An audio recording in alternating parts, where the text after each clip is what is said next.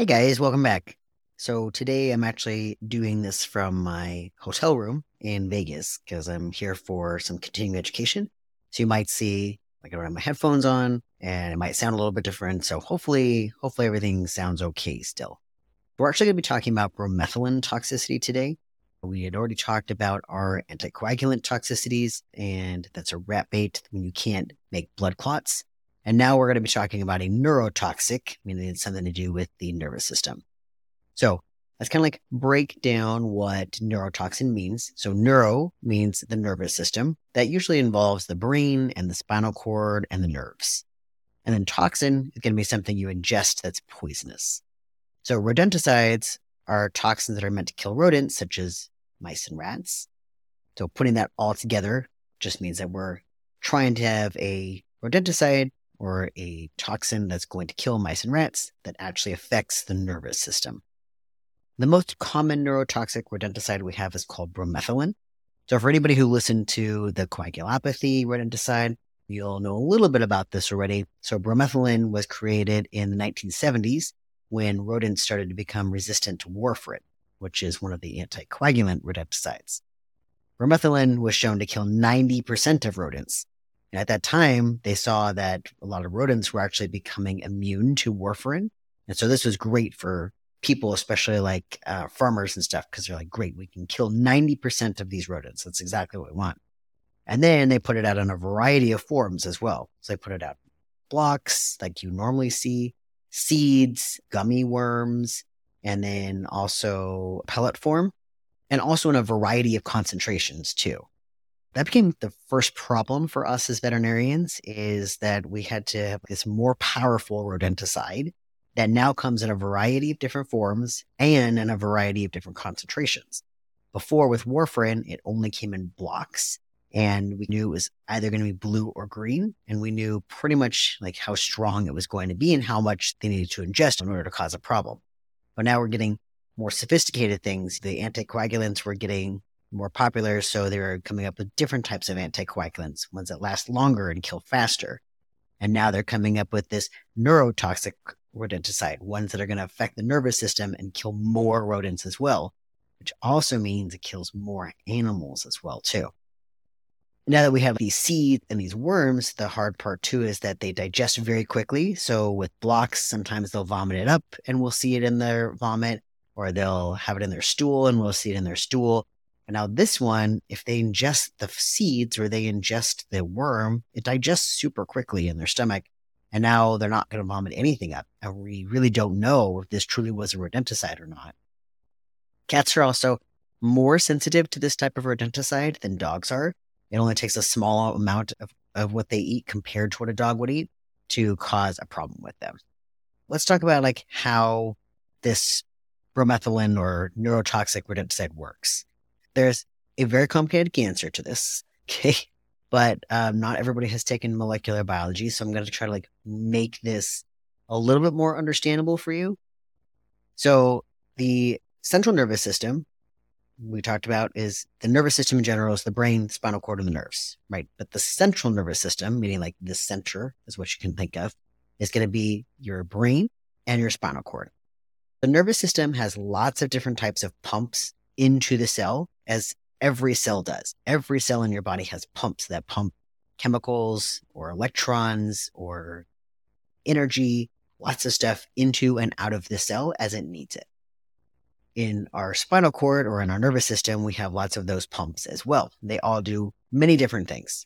But one of the most important pumps is called the sodium potassium ATPase pump or sodium potassium pump, just to make it a little bit shorter. But the pump what it does is it's supposed to bring sodium out of the cell and push potassium into the cell. So sodium, when we think of like things like salt, table salt, that's sodium. And potassium is really important as well. We talked about this like in our blocked cats in one of the very first episodes. Potassium is extremely important. Potassium is one of those that if you have too much of something, it could kill you.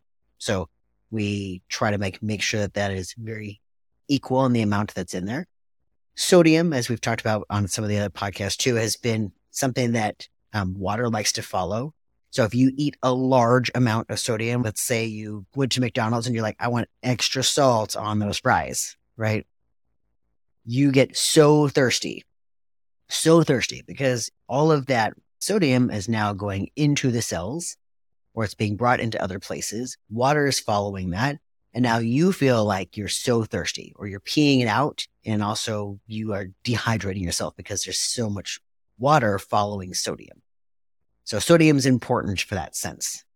Like I said, for our cells, the sodium is going to go out of the cell and potassium is going to go into the cell, which means that water is going to go out of the cell as well. This is a normal process to what happens in our neurological system. That's different in other types of cells, but for our neurological system, this is typically what happens. Um, this keeps the nervous system functioning correctly, but like I said, also helps keep the water balanced correctly as well. I've talked about this in water toxicity episodes. Like I said, water wants to follow that. And after the water follows the sodium, if there's lots of sodium in the cells, it actually makes those cells puff up and it causes neurological problems. This is similar to that water toxicity.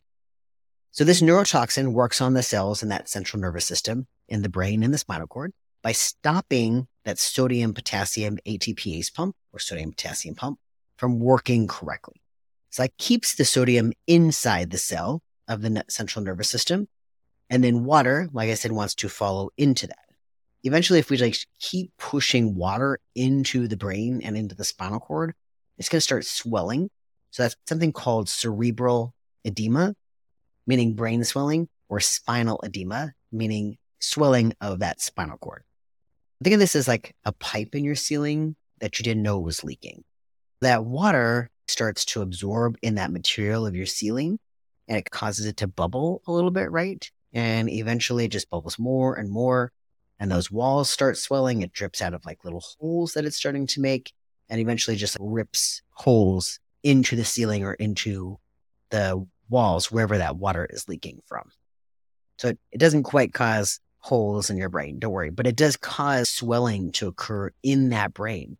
And that causes a really big problem. When that happens, you start having really bad neurological problems. Some of those symptoms that we're going to be seeing are one, like things like muscle tremors, because their brain is like overly firing. Grand mal seizures. So grand mal seizures are the ones where they like fall over or they're paddling, um, foaming at the mouth or sh- shaking their head really violently. Those are grand mal seizures. And that's because the brain is just like being pushed against the skull and it's making them have that seizure because it's just constantly firing. You'll actually also see that they'll become really hyperactive as well and can have really high fevers. That's actually because of that part of the sodium potassium channel that I keep dropping, sodium potassium ATPase. When ATP is actually something that we need for energy of our cells, we think of like glucose and stuff or basically sugar, but really ATPase is the driving thing or ATP is the driving thing in our cells that makes a lot of our pumps work. And if it's stopping working, it actually breaks that down and makes a lot of heat. So again, I'm not going to go over a lot, a lot of that uh, molecular biology because it's it's quite intense. But just so you know, that's what that comes from not because of the sodium or because there's too much water, because you would assume that if there was too much water, they'd be colder. But it's actually because of the way that pump works that they actually have a fever. They can become comatose because again, that that brain is just pushing on their skull and unfortunately can cause death as well. So it can cause these symptoms anywhere between four hours to 36 hours after ingesting that rodenticide at slightly lower doses, they can become paralyzed instead, like their back legs will be paralyzed or all four legs will be paralyzed, which can last for about one to five days. Cats tend to get this paralytic phase more than dogs do, but it is a possibility.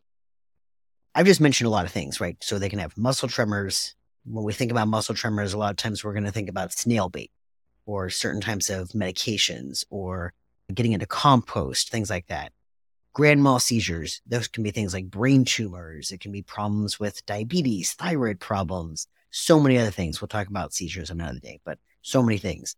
Fevers. We're thinking about infections, inflammation. We're thinking about like salmon poisoning. We're thinking about so many other things. Cancer. versus comatose and death. Those have a lot of differentials. But think about how many differentials I just came up with just on the fly for a couple of these. And there are so many more than that. So this one becomes really difficult to diagnose because there's no test that I can perform in the hospital setting that's going to say this is what that pet got into is is a neurotoxin rodenticide. There are tests that can be sent out, but typically they're going to require a tissue sample from the liver or the kidney or the brain or fat, which we're not about to perform surgery on these pets because they're comatose or they're paralyzed or they're having seizures. We don't want to put them under anesthesia for surgery just to get a diagnostic sample and send it out and then know two weeks later, after we've already fixed the problem, that the pet got into a rodenticide. Most of the time, those are actually going to be tested when we do a necropsy. So for anybody who listened to Dr. Watson's, that is a animal autopsy, essentially. Otherwise, neurotoxic rodenticides can look like a huge number of different toxins, diseases, mushroom toxicities, blue algae, uh, medications, spinal cord trauma, disc disease, head trauma. There's so many other things that it can look like, which sucks when they come in unless somebody has told us they got into a rodenticide. And this is a really important thing to ask those clients when they do come in and they're seizing or having some sort of tremors or comatose. Is there any way they could have gotten into any rodenticides? we're asking these questions, we have a lot of things that we have to think about because there's, again, so many differentials just from what I just discussed. So sometimes we'll forget about those things as well, like which things I should be asking about. But if you guys can cover some of those, whoever's doing triage, I know I talk about this extensively. Like triage is actually so important to us because we need to know about these things. And if I'm already thinking about the 50 other differentials, I may have forgotten about mushrooms or I may have forgotten about neurotoxic rodenticides. So asking those questions on if they could have gotten into any of those things really helps with this. Otherwise, the best thing is if they knew that they got into it, ask for the receptionist, asking them to bring their packaging. Because unfortunately, I've talked about this coagulopathy rodenticide. Many companies make all those different types of, of rodenticides. The most common one is going to be Tomcat, and the box looks the exact same for all of them. The only thing that's different is on the packaging, it's going to say the active ingredient is going to be different. So the picture looks the exact same, the color looks the exact same, everything looks the exact same. It's just going to say what that active ingredient is. So we can't have them just pull up a picture on Amazon or pull up a picture and say it looked like this. We need to have the actual packaging or we need them to have some sort of SKU number from a receipt. So I tell people, even on my other podcast, keep the box so that you know what kind of rodenticide they got into just in case. Have them bring in the packaging. That's the most helpful thing so we can try to figure out what type of rodenticide it is and then what we need to do next. How much of this is actually toxic? That is a hard question because it depends on how concentrated that product is Remember, I told you that there's a wide variety of concentrations and it cannot be hard to determine like how much they got into. If somebody just put a bunch of seeds out, how how much do you think of the seeds they got into? Who knows? If they put worms out, how many worms do you think that they got into? Who knows? Right? Did anybody count how many worms they put out? Right? There's no way to know. The blocks are a little bit easier because somebody like, I just put one block out. Block is gone. We got an idea for those blocks on on how much is a toxic dose. To give you an idea, about a 30 pound dog only needs about half an ounce to cause a problem, and an average block weighs about half an ounce. But here's the twist there are some blocks that weigh four ounces. So that actually means it's not a whole block that's going to become a problem. Now we're going to have an eighth of a block that's going to become a problem. So that's why this packaging is so important as well. Yes, it vomited up a block, they may say that maybe it's a bromethalin, but I also need to know how much does each one of those blocks weigh. So we need all of those factors in order to know how to treat these guys best. If we don't know, I've said this on the coagulopathy podcast, if we don't know which type of toxin it is, I now have to treat for all the different types of toxins. That can get really expensive because we just don't know what it got into. So that box is super important. Like I, I know I'm harping on that a lot, but it's that's why it's so important. Let's talk about how we treat this then. Ideally, we found out, yes, we knew that this pet got into a neurotoxic rodenticide. If we've caught it within the first four hours, then we're going to want to make them vomit, so inducing emesis. Depending on what form it came into, like I said, we may not see any evidence of it in that vomit. It could be if it's in the block, we might see pieces of block come up. But if it's the worm form or the seed form, we're likely not going to see anything that digested very quickly. We still want to get as much of that chemical out as possible, even if it means it's just vomiting up bile. I've mentioned this before on other podcasts and also on my Vetsplanation podcast. If somebody calls into reception and is like, hey, can I make my dog vomit with hydrogen peroxide? I don't suggest it. There are lots of things that can happen. I've seen people try to make their dog swallow hydrogen peroxide and they inhaled hydrogen peroxide and then they aspirated and they've died. I've seen people overdose hydrogen peroxide. I've seen people create ulcers in the stomach with hydrogen peroxide. So therefore, I don't recommend they do it. If they're somewhere, let's say that they're four hours away from a vet hospital, which I know that there are definitely places that are closed around us. I've had people who have come all the way from definitely up towards Canada, and I've had people come from Oregon. So if they're four four hours away and they have to make that pet vomit, then yeah, give it, have them give hydrogen peroxide.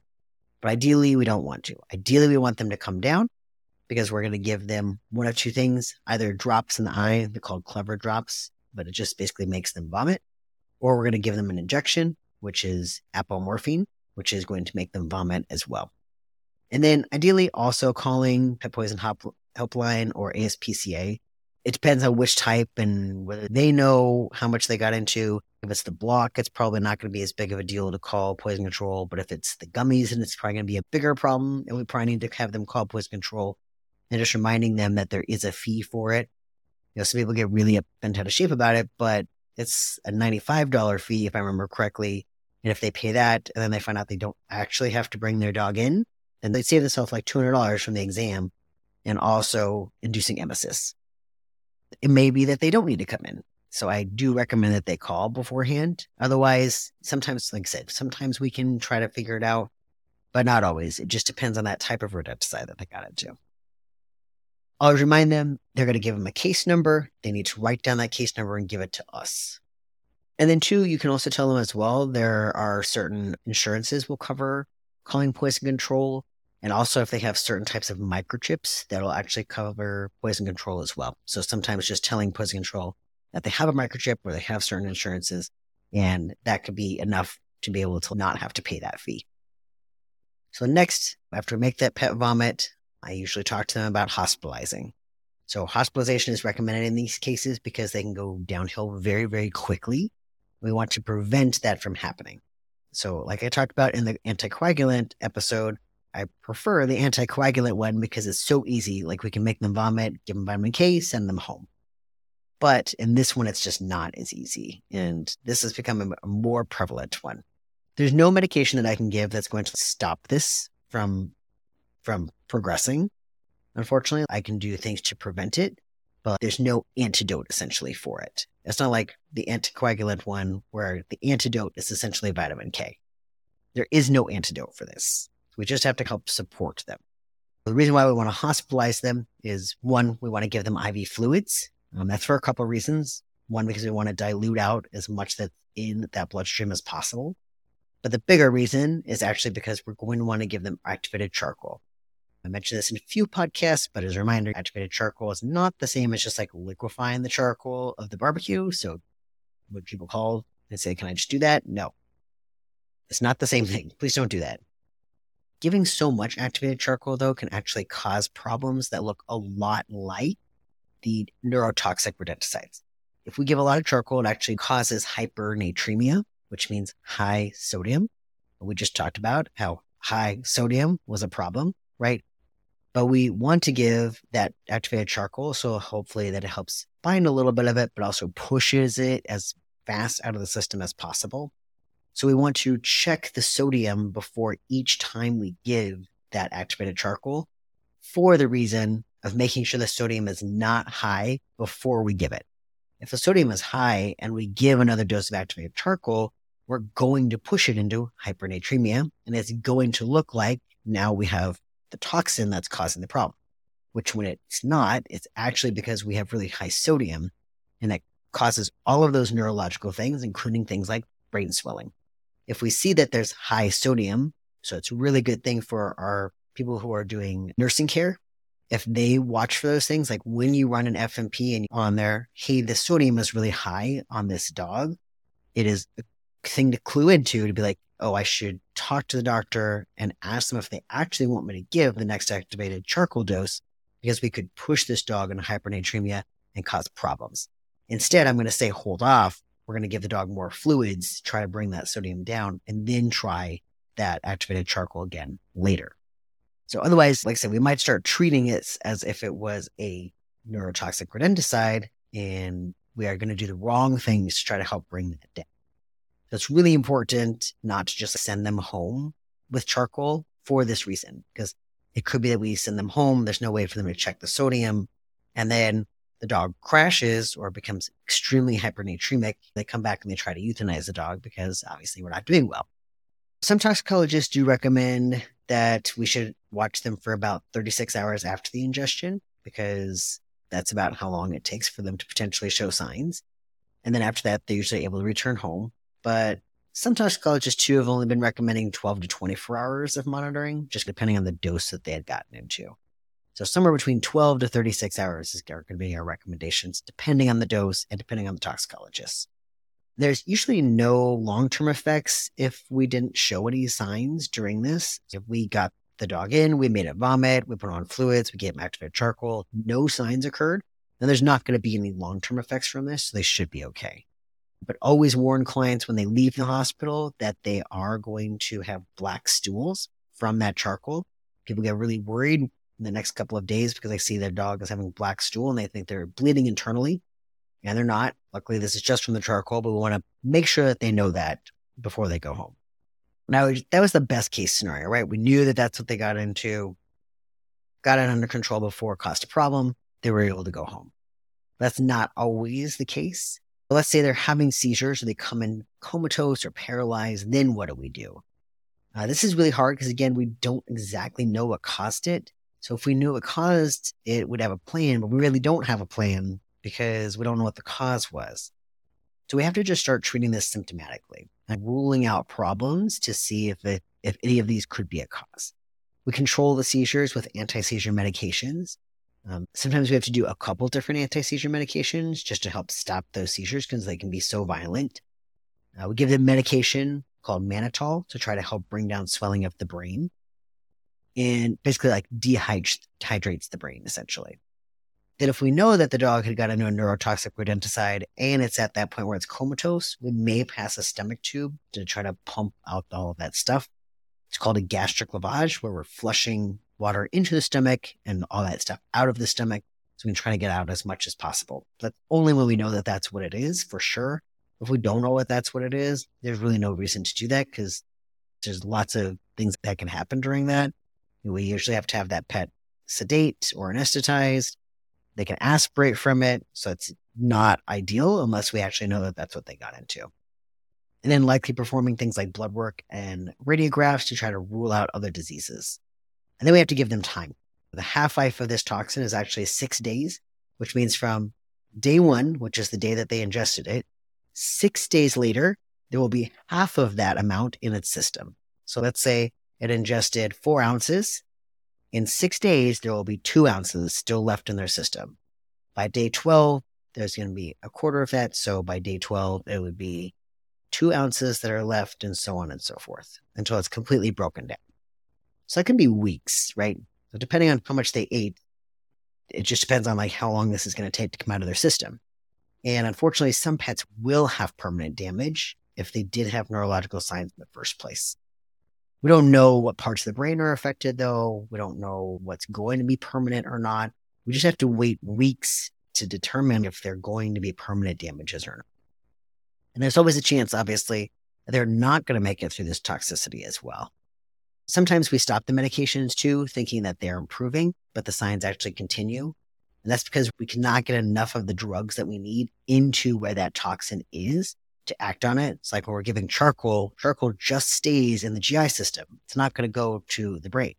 We're giving anti seizure medications. It's not going inside that cell. It's just going to other parts of the brain to try to help stop that reaction. There's nothing that's going to stop that sodium potassium ATPase pump from working incorrectly.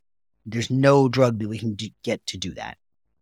All right. So let's like sum this up really quickly. It was kind of a lot that we talked about. If we know that the pet got into some sort of rodenticide, super crucial that they bring them in as well as the packaging. Immediately giving them medication to make them vomit called emesis, having them call pet poison helpline or ASPCA poison control, get them hospitalized on IV fluids with activated charcoal as soon as possible. And if this is affecting their nervous system, this can cause pretty significant damage to the brain and spinal cord. So acting like really quickly on this is best when people call in and say, I'm just going to watch it. That's not a good idea. They should bring them in as soon as possible. It is easier for us to prevent this and not to have to try to cure it. And then giving the medication to try to help with all of those other clinical signs. So, medications to try to help decrease the swelling of the brain, medications to help stop seizures, medications to try to help with their paralysis or flipping them side to side if they're comatose, and then if they do get to that point where they start to recover, it could be weeks before they're fully recovered and they may not make it through at all or may have problems, permanent damage. And then also, again, they're always going to have black stool for the next couple of days. So, like I said, prevention better than, than a cure. We want to have them safeguard their house, keep packaging if they're going to use it. But typically, the best way to try to keep them out of this is to have them call a professional pest control company and having them tell them they have pets so that they can try to use a safer method for this and substances that are not going to be easily accessible to our pets. And then also, I've never 100% known if a dog eats a rat that just ate a rodenticide is going to cause a problem. So there's a really interesting study out of Tufts, which researchers checked a bunch of owls and hawks to see if they had bromethalin in their systems, because obviously they eat just tons and tons of rodents. And they did find that about 30% of them did test positive for bromethalin. So that means that they were able to get exposed just by them eating that rodent. They weren't eating blocks. They're not typically eating seeds and stuff off the ground. So they're not eating things like the actual block and stuff itself. It, they're going to be eating the rodents. So that's how we know that it can potentially be that if a dog then ate a rat that ate the bromethalin, that they could potentially get it that way as well. And then also remember, it's not an immediate death for them. It's going to take time for that toxin to cause a problem. So if it takes 36 hours, they're starting to become weak by hour 24. It's even easier for the dog to get that rodent then, and then they can then get toxin from that rat that ate the neurotoxin. All right, so this brings us to the end of our neurotoxic rodenticides. Hopefully that was a little bit more understandable, better than trying to explain molecular biology to everybody. And so I'm going to say my funny story for today. It's all about me going to Vegas. So that's where I am right now, Vegas, trying to do my continuing education. Obviously, you can see I'm not at the casinos, but I see it's off the strip where this place is. And there are two hotels that are associated with it. They're both by Marriott, and they're both they're like a block away from each other. I get here and I call the company to come pick me up so that they can take me to the hotel. And I get to the Marriott and I walk in and she asks me for my name, give her my name, and she's, I'm sorry, you don't have a reservation. And I was like, no, no, I have a reservation. I even checked in early. So I know that I have a reservation because it asked me about it. And she was like, no, no reservation. Sorry. And I was like, I am fairly certain that I do. So we went back and forth this, for this five minutes until finally she's like, I think you might be at the wrong hotel.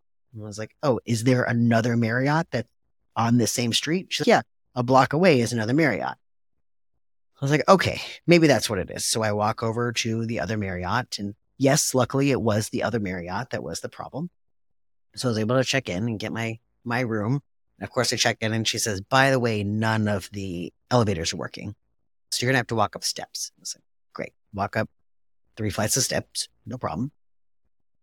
And then I went out later on that night to go see my one of my friends, came back and I told the driver, the Uber driver gave him the address. He drops me off. I get out because it says Marriott on it. Looks like all the other Marriotts. And I go to walk in the lobby and I was like, this is not the correct lobby. And so I look and I'm looking around and I'm like, I'm not even, not even at the right one. So I look out and I'm like, it's another freaking Marriott. So I look on my phone and I'm like, nope, I'm an hour away from here. So it's now midnight. And I'm like, do I just catch another Uber or do I walk? And I look on Uber. Says the another next Uber is going to be like 40 minutes before they can come get me. I was like, that's stupid. I'm just going to walk. It's an hour walk. But then I start walking down this very desolate road at midnight. It was a bad idea. It was, should not do that It was very sketchy. So by 30 minutes in, I was like, nope, I'm going to see if I can catch a ride now. So I went back onto Uber. Luckily, there was another Uber. So she drops me off. Again, I am dropped off at the wrong hotel. Another freaking Marriott that looks the exact same from the outside. Luckily, though, this is only three blocks away from my Marriott. And so I was able to go to the correct Marriott. So I've now been to what, three different hotels that were not my hotel. So we'll see what happens tomorrow. But tomorrow we're supposed to have a van that's taking us back and forth from here to the center. So hopefully that should be okay. All right. Last thing is I actually do want to tell you about my fun animal fact because I think it's really interesting. So we're going to talk about guinea pigs. So we are talking about this uh, neurotoxic rodenticide. So guinea pigs are a rodent, right? They're actually a rodent from South America, but they're not affected by this neurotoxic rodenticide. They can get insanely high doses and not be affected by it. So just to give you an idea, they can eat about a thousand times more than that of a rat or a mouse without being affected. That is crazy. And the reason why is because they don't have this certain type of protein that's needed to break down the bromethalin into its metabolite or actually just breaking it down into the form that needs, it needs to be in in order to cause the toxin. So if it doesn't break it down, it can't cause the toxin, which causes the neurotoxin. Super interesting. Also, super interesting things about guinea pigs. I actually do love guinea pigs. I used to do guinea pig rescue. So they are believed that about 3,000 years ago, they were domesticated from around the Andes Mountains in South America. So what we know now is like Bolivia and Peru. And no one knows 100% why they're called guinea pigs. The theory is that because they came to Europe by a boat from South America, back then, things that came from far away to Europe, they would call them guinea. So that might be a possible reason why guinea pig is part of their name. Other people postulated that they went to other places like Africa and had gotten their name from there. But, and there's also something about uh, oh, I don't remember. There's another theory, but they that was actually one that was debunked. But those are the, the two biggest theories. But the most popular theory is it came from from when they went to Europe because it was something from far away. And it's referred to as a pig. They assume because of the noises that they make and the way they act. So when they they squeal, it sounds like a pig, and then the way that they burrow and stuff makes them think that they are like pigs. And then, in fact, they're so much so like a pig that they actually call the males boars and the females sows, just like in pigs. And then they are rodents, like I said, but they're very specifically part of the family called Cavidae. So sometimes you'll call hear us call them cavids or, or cavidaes, which are rodents that are specifically from South America. And some other little fun facts about them is when they get really excited, they do this thing like hop in the air. It's called popcorning. You should look it up. And they're really good swimmers, but they can't climb. They can hop over obstacles like dogs do, though. If you have them, you can have them hop over little obstacles. But if you've never owned one, they're very social creatures. And because of that, they really like to be with people or be with other guinea pigs, just depending they can usually be in groups of two to three, but they don't really like more than that.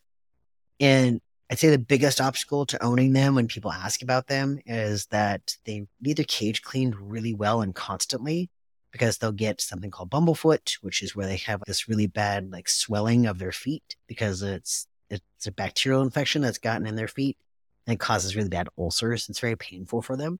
That's how I did most of the guinea pig rescues is that I would take them when they had bumblefoot and I would um, fix them, but it's not a f- quick fix, which is something people don't like. They want just an antibiotic that's just going to make it go away. They're really like this is months of doing um, bandage changes on them to try to get them better. And then the other thing is that they also need to be given vitamin C because they cannot make it themselves. So people have you know studied or learned about um, pirates and how they would get scurvy. This is something that our guinea pigs can get as well because they just don't get enough vitamin C unless people are like putting it in their water every single day. All right, that's my spiel on guinea pigs. I just think they're really, really cool animals. And if you have any questions, like I said, obviously, anytime, please come find me, email me, text me, find me on Facebook, whatever. Just let me know if you have your questions. And also, if you have any other topics, I have lots and lots of topics I'm going to be doing. And Dr. Z is going to be coming on again here soon because she's going to be doing Cushing's disease for us. And uh, I have a couple other people that I'm trying to get lined up as well. All right. Thanks, guys.